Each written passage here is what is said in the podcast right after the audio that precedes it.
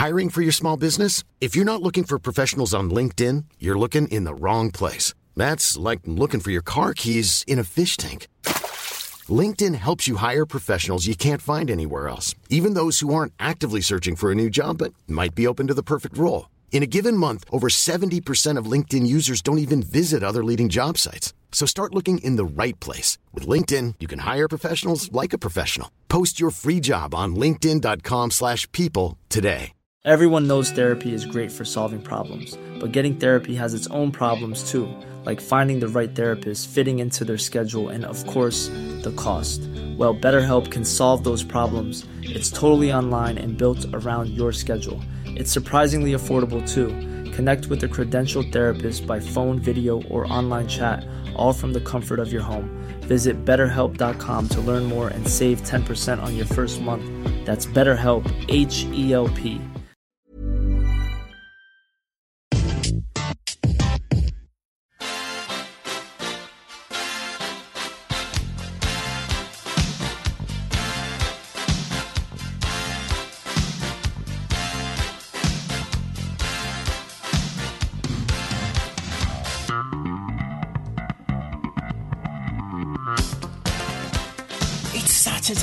means it's Q and A time, and I'm joined by the one and only Squawka Dave.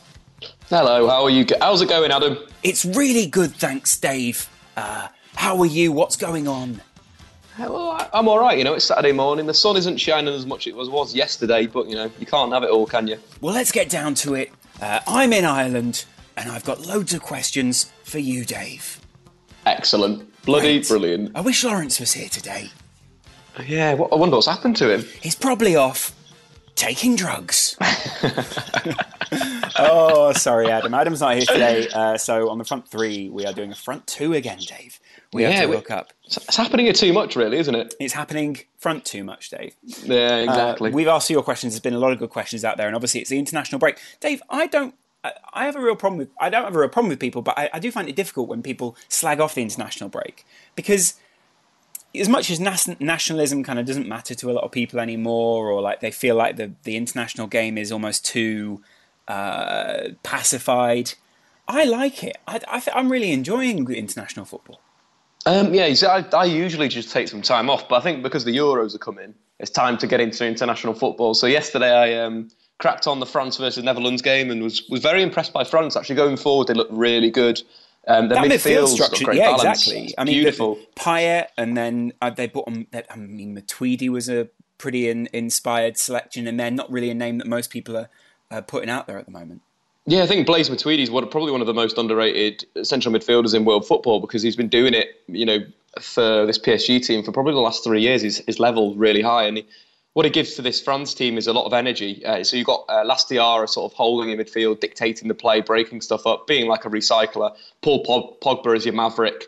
Um, sort of playing as a as a right central midfielder, and then Matuidi's the real link man. It's really interesting his position. He's he sort of gets forward well, but he also gets back well. His, his work rate is fantastic, and he, he loves that left channel. He loves getting into the left channel and crossing. Obviously, at PSG, he works with you know the likes of uh, Cavani, who's naturally a forward on the left hand side, who's drifting in. So he has to provide that width. But it's just really this France team looks like it. It could go very, very far in the tournament. The one thing that they've got to work out, work out is those defending set pieces. They conceded both their goals from set pieces, both balls from Memphis to a corner um, and uh, a free kick. The corner, especially, they weren't awake. It was sort of like a, a training ground corner, which was a pass to the edge of the area and was just side footed in. So if France want to sort of get to the final and win this tournament, they've just got to switch a bit more, switch on a bit more when in defending set pieces and get organised a lot faster. So maybe maybe they do lack a leader at centre back.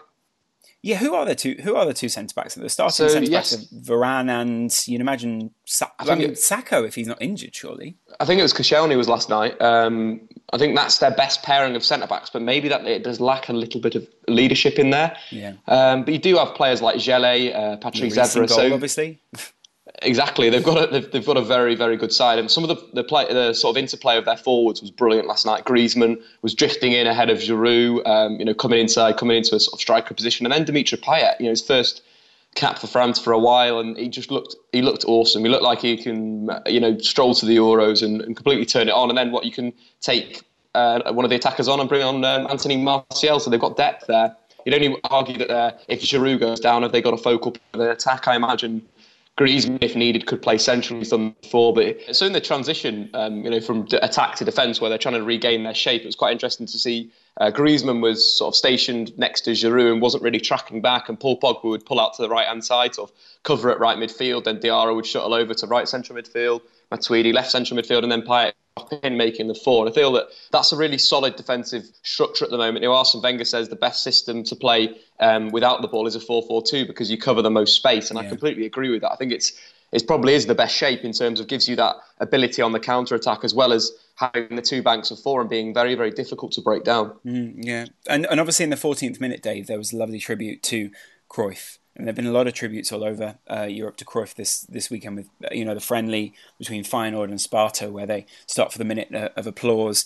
And I mean, it, it's actually nice to see people sort of stopping mid game, isn't it? There's something sort of I mean, there's something really fitting for the fact that it's really just Johan Cruyff they're doing this for because the the influence he's had on the modern game and you know so much influence basically of not only Holland, Barcelona, uh, a number of managers, but also sort of the way that he influenced the culture of people at Barcelona as well.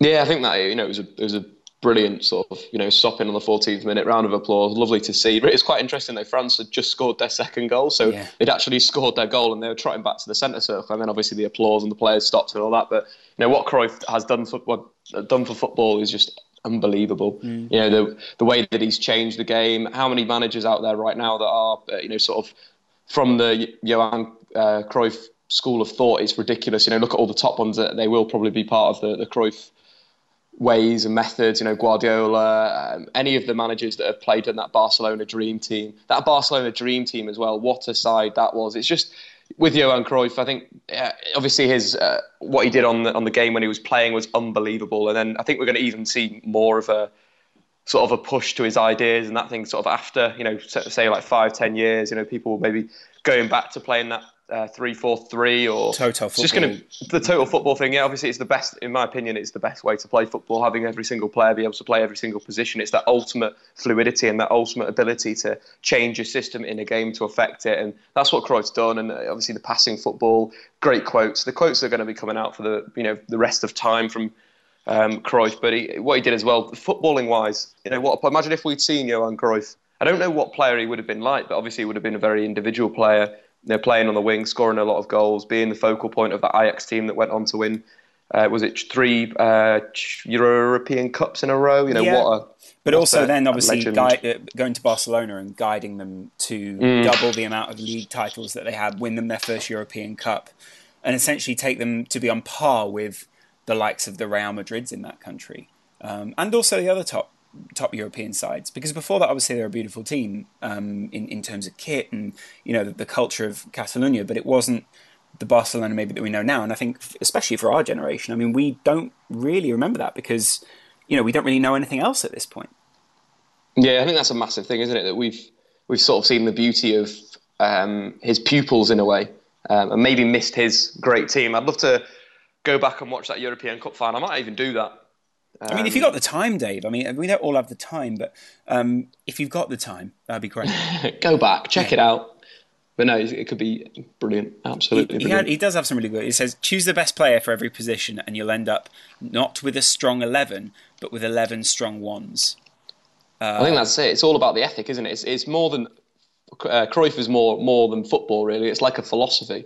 Yeah, it's more than like Van Gaal bangs on in his philosophy. He ain't got a real philosophy. Johan Cruyff has a philosophy that's politically charged and you know makes sense in a way. I mean, it, it is hard to sort of work that. It's hard to say who does have a philosophy and who doesn't because when you're comparing sort of um, the the Cruyff ideas, which are you know total foot based based on total football, but not in the same way that he picked it up from his manager of the international side. It is.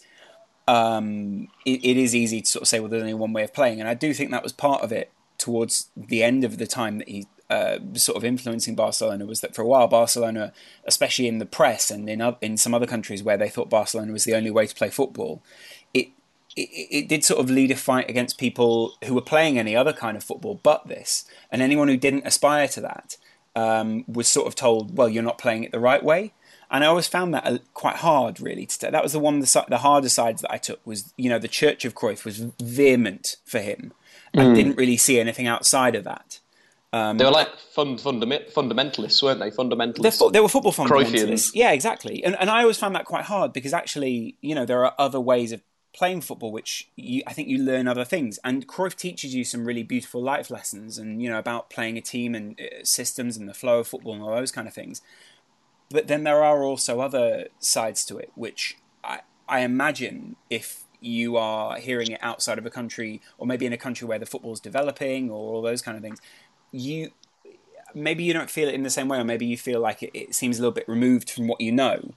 Um, and I do feel a bit sorry for people who play maybe uh, what what other people term as basic football, or you know, a football which seems a bit more aggressive or um, maybe even violent, if you like, because it, it is a way of playing football. It's not there's not just one way.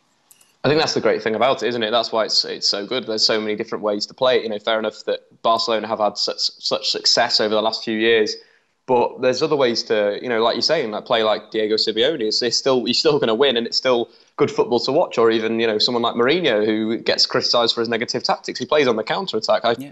I love watching counter-attacking football. I think that's but, my favourite type, like type of football. Mourinho sort of also we got what we've also got to bear in mind is the influence of someone like Cruyff or Mourinho from his time yeah. at Barcelona and the way that Mourinho, you know, essentially turned on that church in a very personal way, but at the same time was very influenced by a lot of those ideas and the personal motivation, all those kind of things that uh, Mourinho goes through is, is is still part of that church of Cruyff.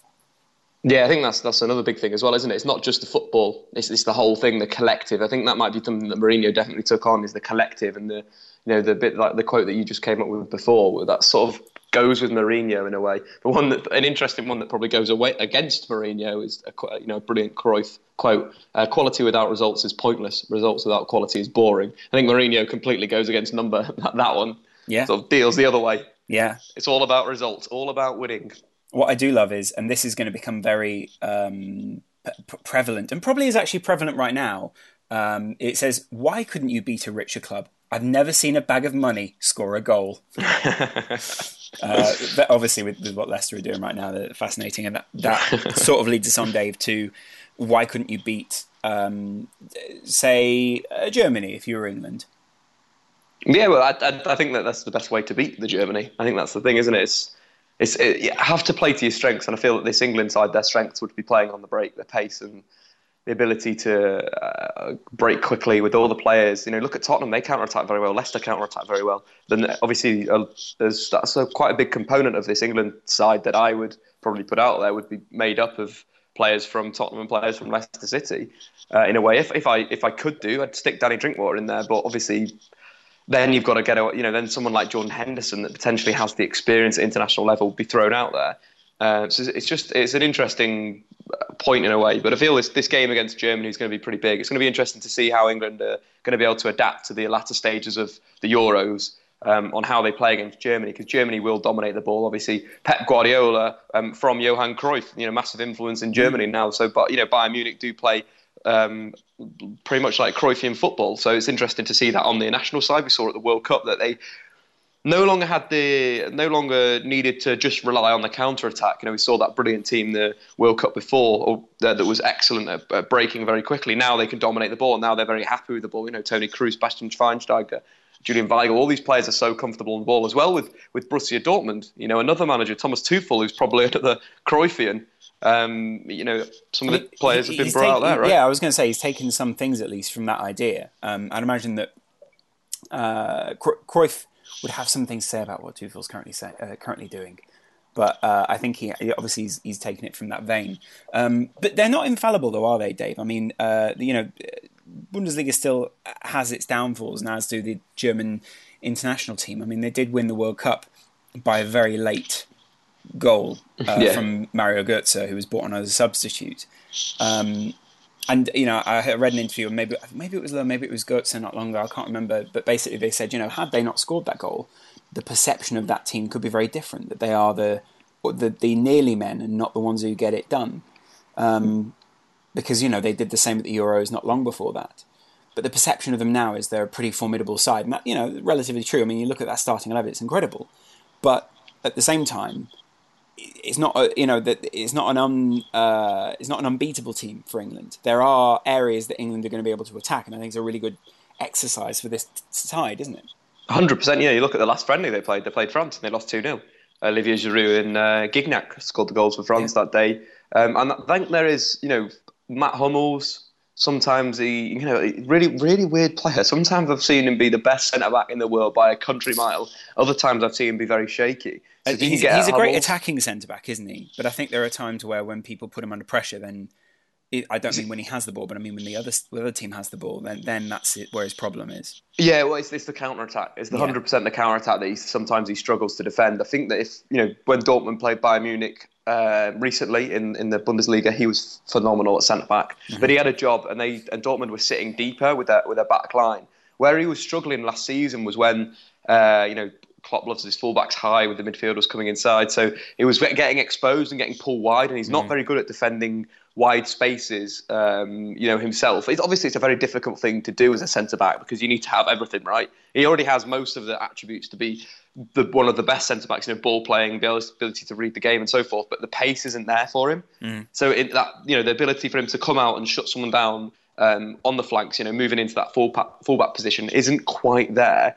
And that'd be my only criticism of Mats Hummels because he's a wonderful player. You know, he is the best passing centre back in world football. He has definitely got that. But if we can, you know, if we can get him into that channel, we can get Vardy in behind into that channel, pull him wide, and then expose the space that it, that's vacated in the middle. You know, that's a different opportunity for England to look to break against Germany because they'll be pushing their fullbacks um, on. You know, Hector will be pushing on, Rudiger will be pushing on. So it's it's going to be a really interesting tactical battle, but it's it, like you said, it's not um, it's not given at all. Hector is today rumoured to be on his way to Liverpool come the end of the season. Um, Dave, I've got a question for you here. Um, Sarashant said, maybe it's Shrishant says, uh, Drinkwater or Henderson for Euro? But I'm going to pose that question for uh, the way that England want to play in these next few friendlies. Would you go for Hendo or Drinkwater, or would you actually combine the two? Um, I definitely, I don't think I'd combine the two. I think they're a bit too similar in, in what they do. Um, do you not think? Do you not think Henderson has that sort of? He's a, he's a slightly more adaptable player, and therefore you could put Drinkwater in the role that he's used to playing, and maybe give Henderson a slightly more advanced role. Yeah, well, that, I think that's the thing with. Uh, I'd quite like England to have balance, and I'd probably play three central midfielders with one of them playing out wide, yeah, um, as well as a winger. So you know, Henderson could do that. Uh, what I just feel with Henderson is that he's not he's not at the right age. Like this is probably the tournament two years too early for him in a way where he needs to to play like for example for him to be the ball player in this side I feel like he needs a little bit more a little bit more like experience in that position I feel like Liverpool he needs to lock down one of the roles obviously he's been playing as the box to box he's been playing as the dictator he's been playing um, outright if I'm correct a little bit I mean he's, he's right of midfield and therefore sort of uh, you know, Klopp loves it when players cut in from the flank essentially and sort of become an inside player from the outside. So he definitely influences that right flank with Ibe uh, and Clyne overlapping, if you like, or Firmino, whoever's playing, you know, or even Daniel Sturridge in the game against Manchester United. Mm. So it, he's definitely influential over there, but I just wonder is he therefore going to invade the space of someone like Sterling, who maybe wouldn't uh, want Henderson so close. Yeah, I think that's that's a big thing as well. I think Sterling's got to be our go-to man in terms of breaking teams down and, and having the ability on the ball to un- unlock the, a defence. Would you put him at the peak of a three? Uh, sorry, the peak of a diamond. I mean, because it worked so well at Liverpool when it was. I mean, that's the only problem, isn't it? That Liverpool don't have a Luis Suarez-esque figure. But if you went for Sterling, Sturridge, and say Kane, you've got Sterling, not really a number ten, but a sort of um, at, you know, the, the, just behind the strikers, essentially playing the ball through or running onto his own ball.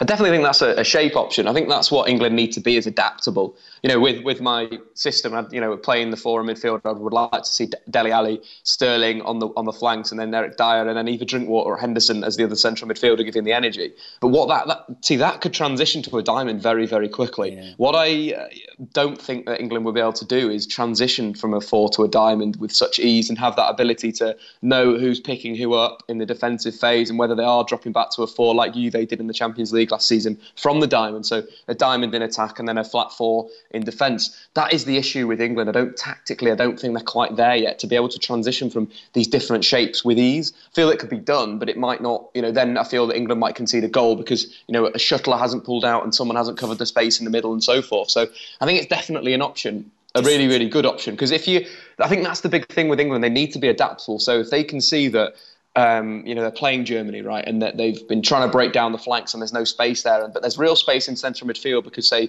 um, Toni Kroos is getting pulled out to a sort of more left central midfield position, and the space is opening up in the middle. You know, one on one with a sort of a defensive midfielder. Switch to the diamond and get Sturridge to run at that's, them. Yeah, uh, but and break that way. Exactly, but then that's where this very young uh, and what most people are calling inexperienced England team comes up against Germany. We've got Butland, Clyne, Cahill, Smalling, Rose for me, that's a, actually a pretty good uh, back Yeah, it's a decent back. Probably Cahill's the only one that I'd change out there, but um, you know, even then, you're you really being picky with the centre back. Yeah, you know, who's still a very good player.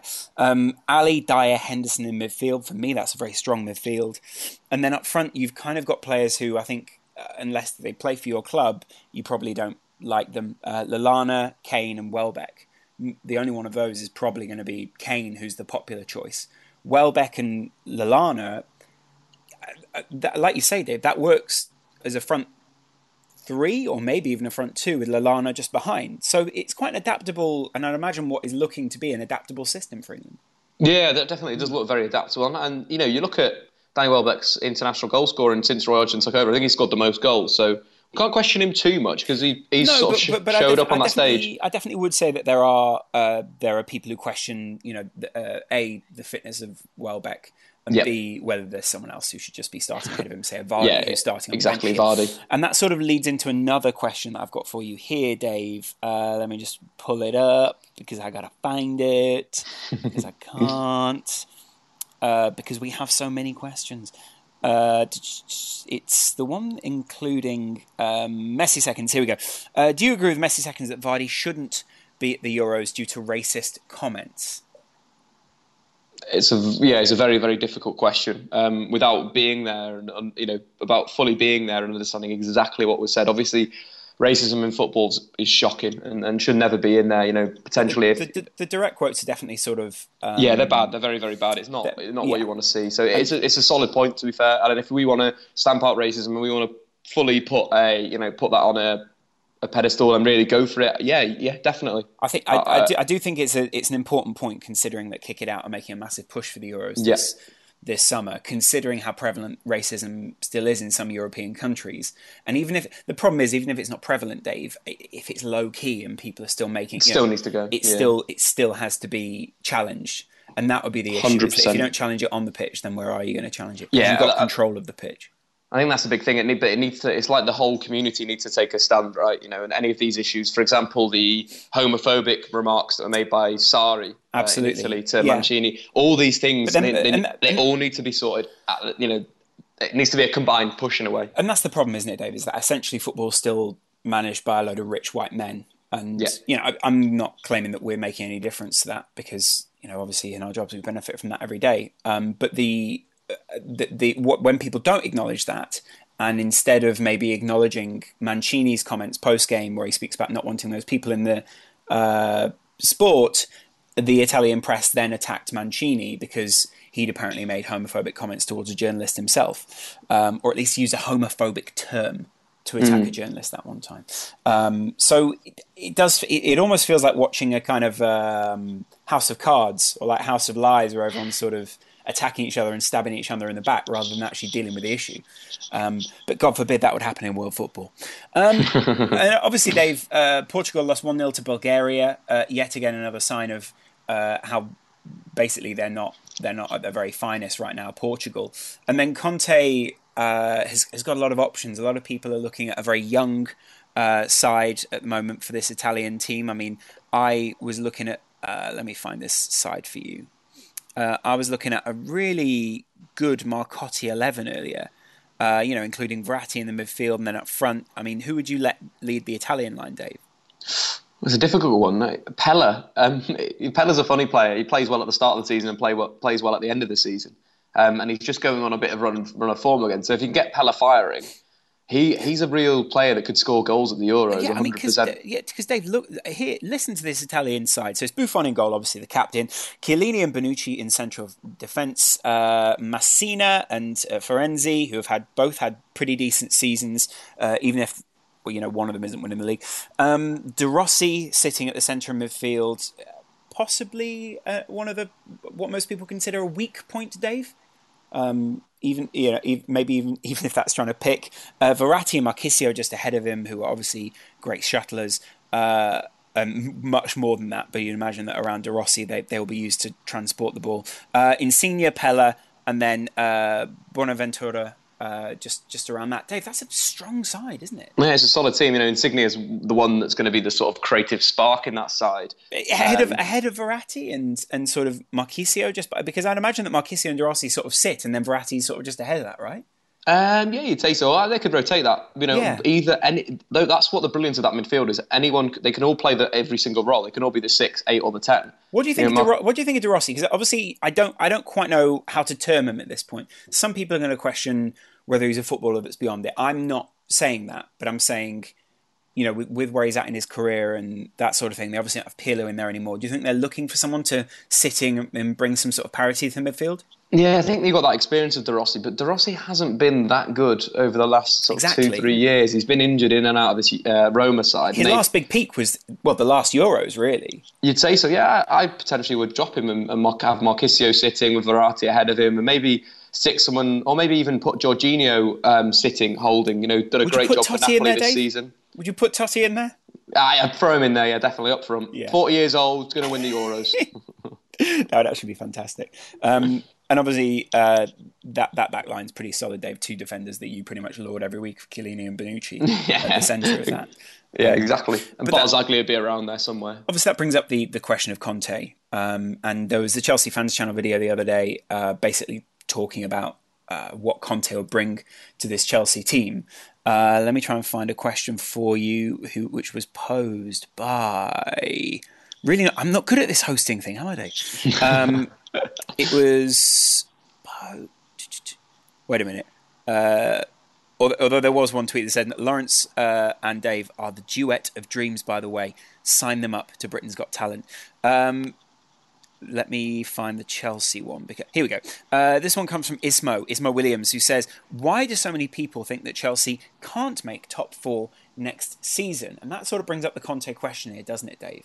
Mm, definitely. Uh, I think they, they, they will do in a way because what Conte will just turn, you know, instantly instill into the side is that winning mentality. We talk about the winning mentality like it's a, I don't know, like it's a spell or a, or a trick yeah. But Conte is someone that brought that to Juventus and turned that Juventus team into the warhorse that it is today. Mm-hmm. It will take time. Whether you know the big question is the three or the four um, at the back, and whether he does go for the three, it'd be quite interesting to see another tactical evolution of the Premier League. Because Guardiola is definitely going to come in and play the three because um, he likes to get the ball out the back, play it like that. Similar with Conte, likes to play from the back, but it's just again, there's going to have to be a lot of signings and more signings that potentially wouldn't have fit the last regime in a way. Mm. You know, and if the director of football continues to buy players that the manager doesn't want, there's going to be a bit of a mess there with Conte because he needs very specific players. You know, he needs wing backs that can attack as well as defend. He needs um, three centre backs, but they all need to be comfortable on the ball. He needs a pretty strong central midfield, and he needs strikers that are going to score goals. You look at the Chelsea team right now. Diego Costa would be absolutely perfect for Conte, you know, pressing from the front. But then he probably needs another two strikers, you'd say. So one, you know, a, a first choice partner. Yeah, then you've got to go again. And where does where does Hazard fit into this system? Because in a three-five-two, potentially you could play Eden Hazard as one of the strikers. I think that would work really well. But is Eden Hazard going to want that? We've seen a stinky Hazard, attitude before. Yeah, exactly. And not only, I mean, obviously you can change a player's attitude, but also you can't make Eden Hazard run forever. And I think that was part of the problem was that no manager managed to find a way to make Eden Hazard keep working. And like we say, Conte's intensity Cool fact a crocodile can't stick out its tongue. Also, you can get health insurance for a month or just under a year in some states. United Healthcare short term insurance plans, underwritten by Golden Rule Insurance Company, offer flexible, budget friendly coverage for you. Learn more at uh1.com. Everyone knows therapy is great for solving problems, but getting therapy has its own problems too, like finding the right therapist, fitting into their schedule, and of course, the cost. Well, BetterHelp can solve those problems. It's totally online and built around your schedule. It's surprisingly affordable too. Connect with a credentialed therapist by phone, video, or online chat, all from the comfort of your home. Visit betterhelp.com to learn more and save 10% on your first month. That's BetterHelp, H E L P. Is a, a huge part of his game. Um, and, you know, that that is that's not what uh, a quality that Hazard possesses, really, is it? No, I think if you could, you know, if he could fit a system where he has the issue, isn't it? Because if you play him at the two, as, as the two stri- one of the two strikers, he has to do a bit of work. And but, may, but maybe that's the point, though, isn't it, Dave? Is that if he sees the benefit for himself, then he may yeah, work. Um, and if he sees himself as a striker, maybe maybe that's the benefit. You know, he's, he's leading aside. Uh, speaking of a front two, leading into a front three, Thomas Dyer says, uh, with Barcelona having the best front three in the world, great podcast, who has the second best front three? Now, Dave, that instantly counts out the likes of Leicester City, who essentially play a front four. Um, yeah. times looking like a front three because I mean sometimes their left wingers aren't really left wingers they're more like central midfielders aren't they? So you could yeah, you, you could say- go Okazaki Mahrez, and uh, Vardy are the second most uh, influential. I'd say so yeah. That's or or you've got um, Kane Eriksen and Eric da- Eric da- yeah, Eric Dier, Lamela. Lamela. But then you still, yeah, exactly. You've got Lamela in there. So, but then you've got BBC. Obviously, we've got to can't forget them. But they're not as good as Jamie Vardy, Okazaki, and Mahrez. Let's be honest He's with ourselves. Party, isn't he, Dave? What about the front three for uh, Atletico Madrid? Uh, we've been looking at maybe Griezmann, going through the middle, and then they've been they've, again they've been playing a, a you know going to say a front exactly. four, the two strikers and two wingers. Exactly. So. so, you can't count that as a front three. No. Do you go for you can't? I mean, you can't say Liverpool play a front three, and you can't even say that's anywhere near the quality to make it uh, one of the best in the world. Statistically, mm. Dave, are there any sort of fantastic front threes out there in Europe right now? I mean, could you say PSG? Yeah, PSG. You could potentially say yeah. Well, Di Maria, Lucas Moura, and Zlatan. Yeah, um, they've all been pretty good this season. But then again, you know, Cavani's coming in there as well, so there's a bit of interchange. I think the thing with the Barca team as well is that they're there's no like squad rotation there if they're fit. You know what I mean? They are the the front three in a way, and you're not displacing them. But you, know, you look at teams like PSG and t- players will come in and out. You know, say Zlatan's every week. Um, Di Maria will be every week, but then it's going to be Lucas Moura or Cavani to make up that third slot. So, in terms of potency, you get so much more with those guys, don't you? Yeah, do um, so much more. Uh, Dave, why do so many? This one comes from David. Why do so many players get injured during the international break? Uh, maybe it's a different different style of training. Yeah, you if you, look ch- at. Change, I mean, you know, maybe I, I, mean, I don't know off the top of my head. I would say it would be the change in uh, training styles, right? I mean, if you try and change up your training regime, I don't know, maybe something you go running, or maybe something you go to football twice or three times a week.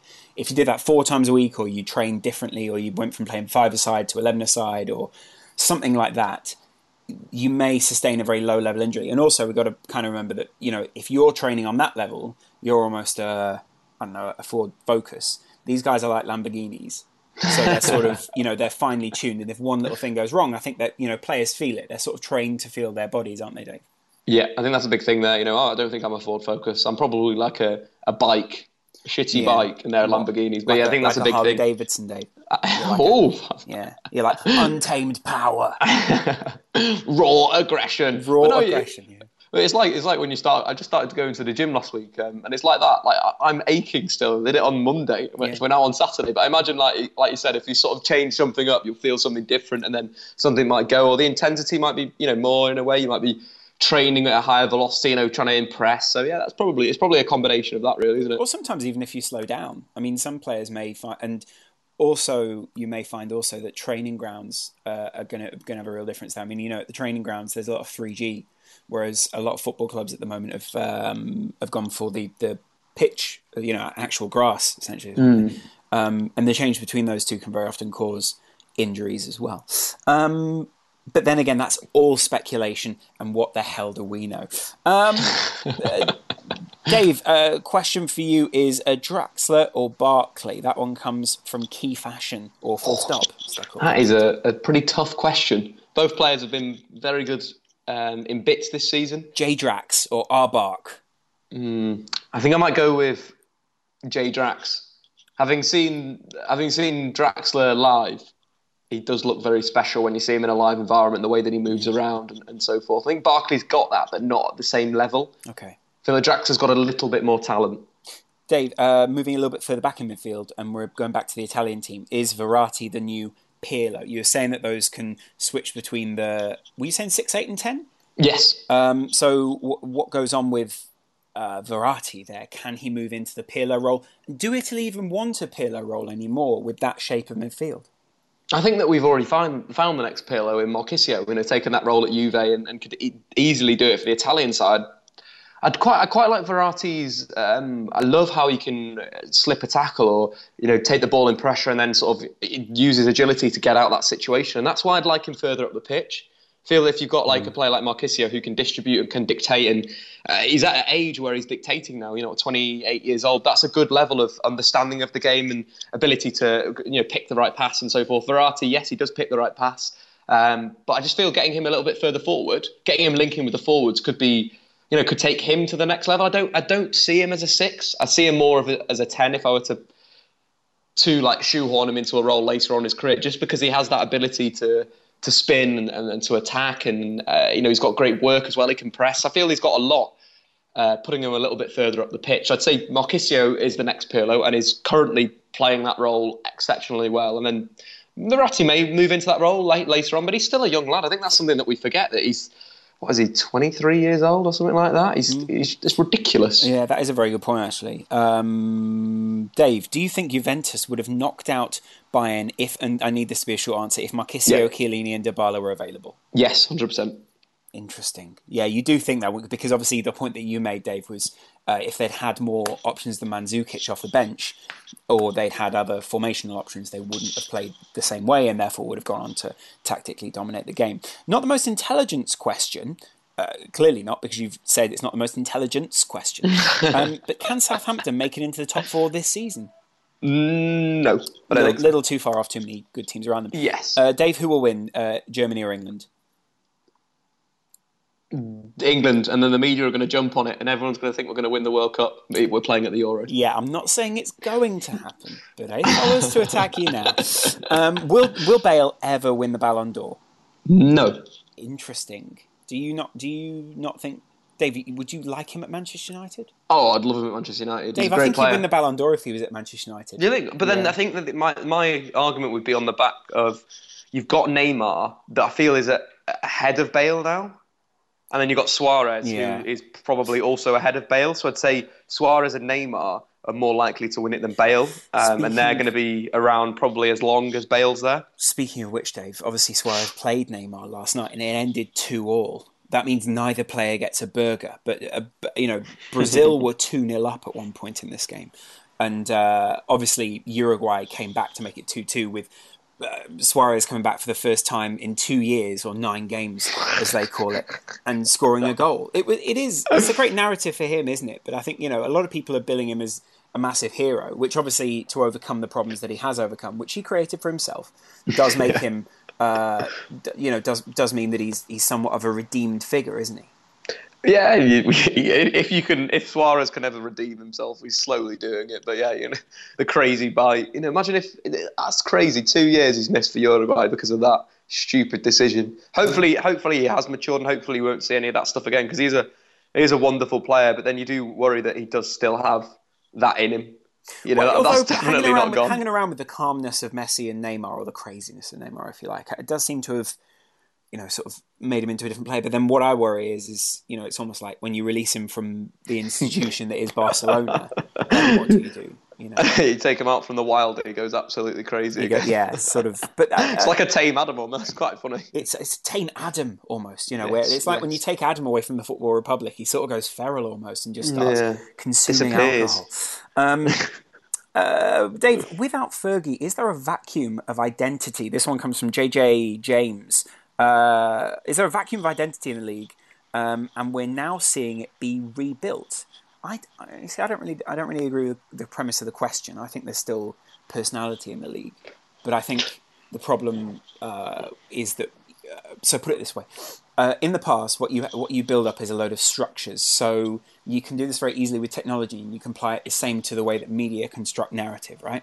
So when the TV was around, everyone thought, right, watch TV and that that's how we get our information. So when the internet came around, we applied the same rules that we had from TV onto the new screen that we saw and knew, because as humans, that's what we do, right? And so when Fergie leaves the league and new models of identity and manager come in, we apply those same rules, but at the same time, we're learning new rules from these new managers. Um, I don't know if any of that made sense, but it, but it, if, if you go and read up on certain media theory, then you'll see that actually the, the league is still jam packed full of uh, personality. Just it's that we need to find that personality, and that's where we come in as the front three. Would Would you say that the the um, maybe to to simplify in a way that Ferguson was so much of a personality, and we've got younger managers in the league, right? You know, you've got the likes of Pochettino who you know don't have the experience of Alex Ferguson and don't have that personality. And maybe they they've only been around the league for a few years, so we don't know their personality to to such but, an extent. But, obviously, but also, Dave, I mean, sorry to cut you off, but also at the same time, their personality is expressed in different ways. Yeah, that, that's, that's sort of what I was coming on to. That we don't because he sort of you know hid behind a translator at the start at Southampton because he didn't want to get um, mistranslated, which I think was was a clever thing to do until he's got his English down to a T. Why not do that? Until you So- until your team plays good football, you hide behind the translator. Why did you lose three 0 today? What? I don't understand the question. I don't, I don't understand what you're talking about. Okay, goodbye. Why are you closing the door? Oh, stop closing that. Oh, damn it. There's two of them behind there. I can't open it. He's got the translator like, help me with the door. Get the chair. Well, that sums it perfectly, doesn't it? Yeah, I mean, it does. But then, uh, you know, uh, there's also the likes of Klopp in the league who's a massive personality. Yeah, exactly. Um, and, you know, obviously with the rumours of Mourinho coming back and Pep being his own personality. But then that also sort of underdoes the maybe the more uh, mellow personalities, Dave, of the likes of um, Alan Pardew. yeah, a much more mellow personality. Yeah, mellow the, guy. The likes of the likes of Bournemouth in there as well, Dave. And there's another question. Uh, God, it's so hard to scroll through a timeline and talk at the same time. Uh, Serial tweet says, uh, "Can we please give credit to Bournemouth? They have surpassed their expectations by far." Dave, it's the truth. yeah, it's the truth. Can't argue with that at all. Yeah, Ruth. I feel, I feel their signings have been very, very smart. Uh, replacing uh, Callum Wilson was a big one in January. They did that. Uh, Max Gradel coming back, you know, he's a fantastic signing, and again, he's, he's showing his quality. Iturbe's got great pace. Feel that they've just got. It seems to be their. They've spent. They did- spend thirty million in January, but that was a very good, a very well spent thirty million in a way. So you know, credit to them defensively, they look strong, and they haven't changed much there. That's still the same defence that played in the championship, but that's quite a good thing because you're keeping that unit together. You know, Charlie Daniels has been. Did he get his call up to England in the latest squad? No, he fully deserved that. Played really well from left back, so it's it's interesting to see. And uh, I think Steve Cook came back. He was injured at the start of the season. Another pretty decent centre back that came through the City academy. So I feel that Bournemouth do deserve massive credit, especially Eddie Howe. But they didn't do it. They didn't like do it for nothing. If you get what I mean, it's sort of like Leicester, where Leicester didn't spend anywhere near as much as the big teams, but they still spent a bit of cash. I also feel like if you do it with players who sound very English, then you almost don't get the credit. Whereas if they if they'd done that with say I don't know someone like uh, you remember when uh, uh, B- Birmingham went down with with Chucho Benitez, possibly one of the best players in recent years to light up the league. If if Bournemouth were to go down with you know Cook in there and other English sounding players, the narrative isn't quite the same, and people aren't as amazed by it. Do you know what I mean? Yeah, definitely. It's the same with. I mean, it's the same with Joel Campbell. Uh, you know, uh, and a guy from another podcast, Nipun Chopra, uh, who does the United Liverpool football podcast. Um, he was saying, you know, if that guy was South American and we considered him to be like a, you know, a, a Brazilian or an Argentinian, people would be going crazy over it. but because it's the other way around. Um, that leads on to another question, Dave. I can't find the person who asked it just yet, but it basically says, uh, should Arsenal play Iwobi for the rest of the season? Yeah, why not? He looked really, really good against Everton. His, his, what was really good was his combination with Danny Welbeck. It looked like they, they had that understanding. Instant, like yeah, they probably do play uh, training together. You imagine because they aren't the first choice. Good point. So I imagine they've got quite a lot of time there. But that having that ability to combine with any player, especially someone like Danny Welbeck, who is his link-up play is brilliant. Yeah. It's a good weapon for Arsenal. And why not? 19 years old, you might as well. You know, your season is slowing slowing down to a, a sort of cold death of the top four again, which isn't a bad thing. But yeah, get get him in the team. Why not? That was that one was from James uh, Jabor. I want to say. Jonathan Jabor. Oh, so, Jonathan Jabor. Yeah, um, I've, I'd already flicked away from his name. Um, Dave uh, Nasir says, uh, Mortada Nasir says, uh, Ramos injured versus Italy and is doubtful against Barcelona. How big a blow is it for Real? Is it really a blow? I'd say so. Yeah, I think that he's the the leader uh, in that back four. Um, very con- not controlled, not controlled, but more controlled as he has been in his career. Obviously, he was very rash at the start of his career, but he's really come of age. Uh, but you've got Varane that could come in. But then you're thinking Varane and Pepe.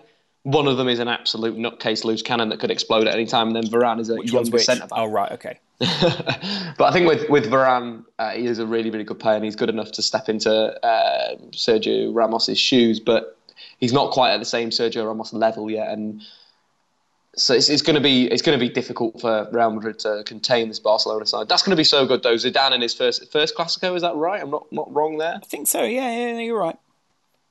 There's not been a Clasico before that. No, yeah, that's what I'm, I'm thinking. That'd be a good. reset, a reset for them. Um, looking for one that I found about the A League, although oh, where where is it? Uh, it says basically, Dave. It says with uh, two points between the top four. Is it in the A League? Um, then we are looking at a very exciting end to the season. What does the A League have to do to get uh, noticed in Europe? I don't even know if it works that way, does it, Dave? Because the problem is there's already a lot of quality football over in Europe, so it's almost like they don't need any more. Yeah, I think it's it's um, competing at the AFC, you know, the Asian Champions League. Well, just going there, like I've I've started to like sort of get a bit of an appreciation for that. Obviously, all the money coming into China, I didn't really, you know, know the scale of the competition, but it's huge, isn't it? You know, going across the whole of Asia and Australia, though, that will eventually, with the money going into China, that will start to become you know, a very, very big tournament. You know, and he did mention that the teams: Perth Glory, uh, Adelaide United, Melbourne City, um, Western Sydney Wander- Wanderers, and Brisbane Roar. Uh, the top five positions, and they're separated by four points. So it is getting exciting there. Um, and yeah, it's it's interesting to see Melbourne City sitting in third. I hope they don't win the league. Why, Dave? Because they have connections with Manchester City, Laurence. So you know, Dave, always got to go against that. Haven't you? Yeah, that's a very good point. Uh, Thomas Lang says the best young player in Europe this season. My bet would be Dele Alli or Kingsley Coman. And of course, Dave, when he says Kingsley Coman, that's another great front three. Of course, that Bayern have got there. Uh, Muller, uh, Coman, and uh, say Diego Costa, or even better, Muller, Coman, and say Lewandowski. Douglas Costa. Douglas. I like the way that people say Douglas. Douglas Costa. Douglas Cut. And there, Hey, it's the same, uh, if you listen to the World Football phone in, then uh, I can't, uh, is it Tim Vickery who says um, Felipe Coutinho? Coutinho. Coutinho, and it's just so different to the way that everyone in England says it. And I, I like, I like that. I, I love it when people make the effort to do the accent. Oh yeah. But It's the, like- is the Felipe Coutinho? It just sounds nicer. And uh, they also say Roberto Firmino. Roberto Firmino. Yeah, because they, they kind of roll. They, they like they almost Roberto. Oh, the R. Yeah, the R becomes a ho, It's like Roberto. Bernardeschi. See, I, I learned that one. Say that properly. The Fiorentina attacking player. Um, should we go back to the fella's question? Best Yeah. young player in Europe this season. Thomas. That's tough. It's a tough question. I go. You know what? I probably Kingsley Coman after that Champions League final peaked uh, in that very moment, but I wouldn't say he's been the best all season. No, no, I I'd say wouldn't say, Dele so. Alli. Uh, well, Dele Alli's definitely got to be up there. Most assists of any player under 21 in Europe of that age. Um, you'd you say Ant- Dybala? Anthony Martial. I'd say, I'd probably say Pogba. Pogba, and, uh, but ahead of Dybala, Dave. Yeah, I, just just ahead because actually I don't know. This is a tough, tough question. Because Dybala's so likable, isn't he? Uh, Dybala is so good at football as well, but then I, I think it's going to go Pogba just because it's consistently consistency. Sorry, needs to still be worked on. You know, performing week in week out, but when he turns it on, bloody hell does he turn it on? You know, the game this weekend where you, yeah. uh, Um, Juventus, I can't remember who they were playing, Juventus. He scored a goal from about 35 yards from a free kick after being anonymous in the game, like a perfect free kick. And then his assist for the Mur- Murata goal was just unbelievable. Like brought brought the ball down, lovely bit of skill, played a through ball, and then just slides it in. So I think I'm going to go with Pogba, but Dybala a very close second. Yeah, interesting stuff. Well, thanks a lot for your questions, guys. Uh, it's been very good to be answering them on this Saturday morning. Uh, Dave, we should do this live at some point, don't you think? We should do like a live show. Yeah, like a live show in the pub, Sure. or for, Um, the, or for breakfast. Or- breakfast yeah. I'd actually, I'd love a breakfast show. Breakfast shows are so much fun to work on. Um, just because you get up early and then you sort of feel like you started your day at like 4 a.m. Um, Da- w- uh, obviously, Dave, you've not watched much of the CONCACAF region, but obviously there's been a bit of World Cup qualifying going on over there. Uh, Canada lost 3 0 to Mexico. Uh, USA lost to Guatemala 2 Really? Yeah. Wow. 2 0. That's a self destruction if ever I saw one. Um, and then obviously, yeah, there's a lot of stuff going on in Europe. Dave, can we talk about the Courtois rumours? Uh, Courtois away on international duty. This is just me throwing in a load of news at the end, by the way. Um, Courtois refuses to state long-term commitment amid Madrid rumours. Well, it, it does make sense for me. I, the David De Gea thing to Real Madrid, obviously, he would have been brilliant for them, but he, he looks more like a Barcelona player. We were talking about this before we started recording, that he just seems a bit more Barcelona-esque. You know, he's, he's a ball player. He's, he's the best footballing goalkeeper in world football. I'd even rank him ahead of Manuel Neuer, um, which is a big, big thing to say. Yeah, I, I think he's even he's just developed that even more. You know, his, his ability to pick a 30-yard pass is ridiculous. Um, and I feel that he's more Barcelona fitted, and then I'd say Courtois maybe more Madrid fitted. You know, a great shot stopper, great command of his box, um, really good at catching. I think that's one of his his best qualities: his ability to hold a shot or hold a cross. Um, and I feel that would suit Madrid a bit more. You know, look at Keylor, Keylor Navas is more of a reaction goalkeeper, you'd say.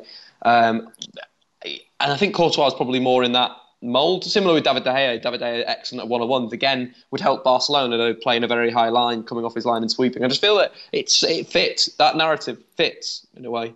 Mm. Dave, uh, what was your comment of the week? We'll finish on your comment of the week. Um, well, I think we mentioned it slightly before. It was from our main man Lorenzo, um, and he was talking about our lovely song that we sang last week. Laurence mm. uh, was it was on Tuesday. Um, we did a bit of a rendition of, of Call Me Al, yeah. um, and he added Britain's Got Talent in the tweet. So hopefully they'll see the tweet, Laurence. And then you can go on and you can do some stats talents, Dave. Nah, we'll do a song because it's funny. Yeah, but you could sing. You could be like, um, "If you'll be my poet, I will be hmm. your long um, I lost Jonjo Shelvey. No, I will. I will play with Carver Hal. I think that kind of works. No, or I'll be your long lost Shane Longdon. I don't know. We've got, we've got to work on this. That's a good one. Uh, there's a lot of players' names that fit into songs. Uh, what are, what are other ones? Uh, there's definitely there's a lot of Kendrick Lamar songs uh, where players' names fit in. Let us know where you replace players' names. Um, you you can call me Pepe. when you call me, you can call me Dele Alli. Dave, you can't just you can't just put weird names in there. You've got to put real names in there. Sort of. Um, there's definitely. Do you remember that? Do you remember the Streets album? A Grand Don't Come for Free. No, but you'll, okay. you'll have to link me up, mate. It is a good out, Dave. Uh, get it on Apple Music or Spotify. Other good streaming services are available. But you can do like there's a really good thing where it's it's the one where he's talking about going on a date and she plays with her hair, uh, and she says instead of playing instead of the lyric being. Uh, it says that she plays when she plays with her hair, she's probably keen. I used to replace that with says that if she plays with he, her hair, she's Robbie Keane. Oh, she's yeah. playing with her hair well yeah. regularly. So I reckon I could well be in. I can't remember what the other uh, the other thing. That was at a time when um, Etuhu used to play for Fulham. That really was what uh, a, what a, a glory. A peak. Glory it was only time. good because um, it was only good because uh, every time that he got past the ball on uh, FIFA, the commentator would say "Tuhu," and I got the chance to say "Bless you." oh Jesus! Right, Dave. That's where we're leaving right, at this point over. now. Uh, the the podcast now over. Let us know your questions for the rest of the week. We'd love to know uh, what news you want us to cover. The the big problem is, Dave, getting across the news because we we just we spend our time editing videos and sort of doing all those kind of things. So we'd love to know what you guys consider to be important in the world of football. We don't just want to tell you; we want to hear what you think is important too, and what you'd like to share a message. For instance, just the other day, forty thousand Nigerian fans fitted into a 16,000 capacity stadium for a, an Egyptian, uh, the qualifier against Egypt.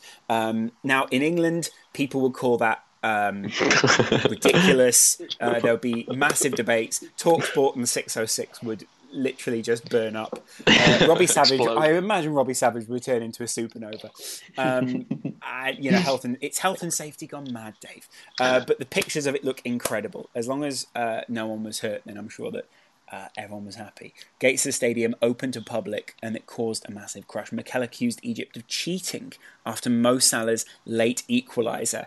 Dave, that's why I love international football. It's all there, right? Uh, we'll see you again real soon, right here. But before that, Dave, where can people find you? Uh, we'll go onto Twitter and type in ADM. Mm-hmm. Sorry, let's start that again. ADM. ADA. B O U L T W O O D, and then then put something like, If- "Where no, are it- you, bro?" it- no, no, it's if you'll be my bodyguard, I will be your long lost.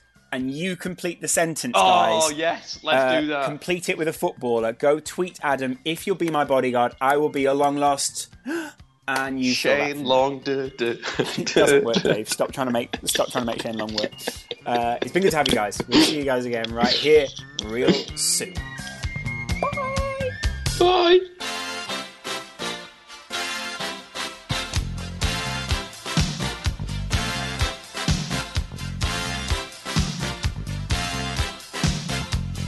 You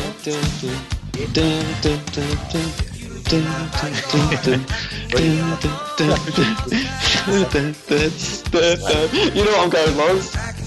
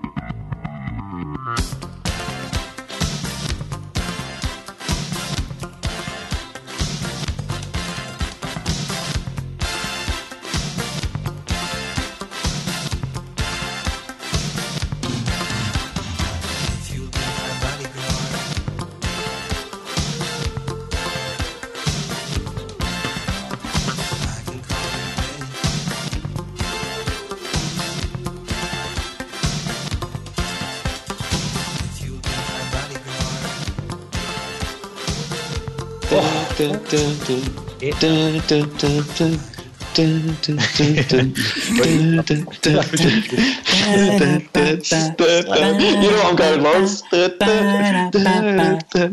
Um, that's that is uh, if you'll be my bodyguard. Yes, that is it. What's it called? It's called Paul Simon. Can Be Your- It's Then Paul Simon. call me Betty. Call me out. Betty, when you call me, you can call me out. Call me Oh, mate, what, what a song. I just, Yeah, you know what?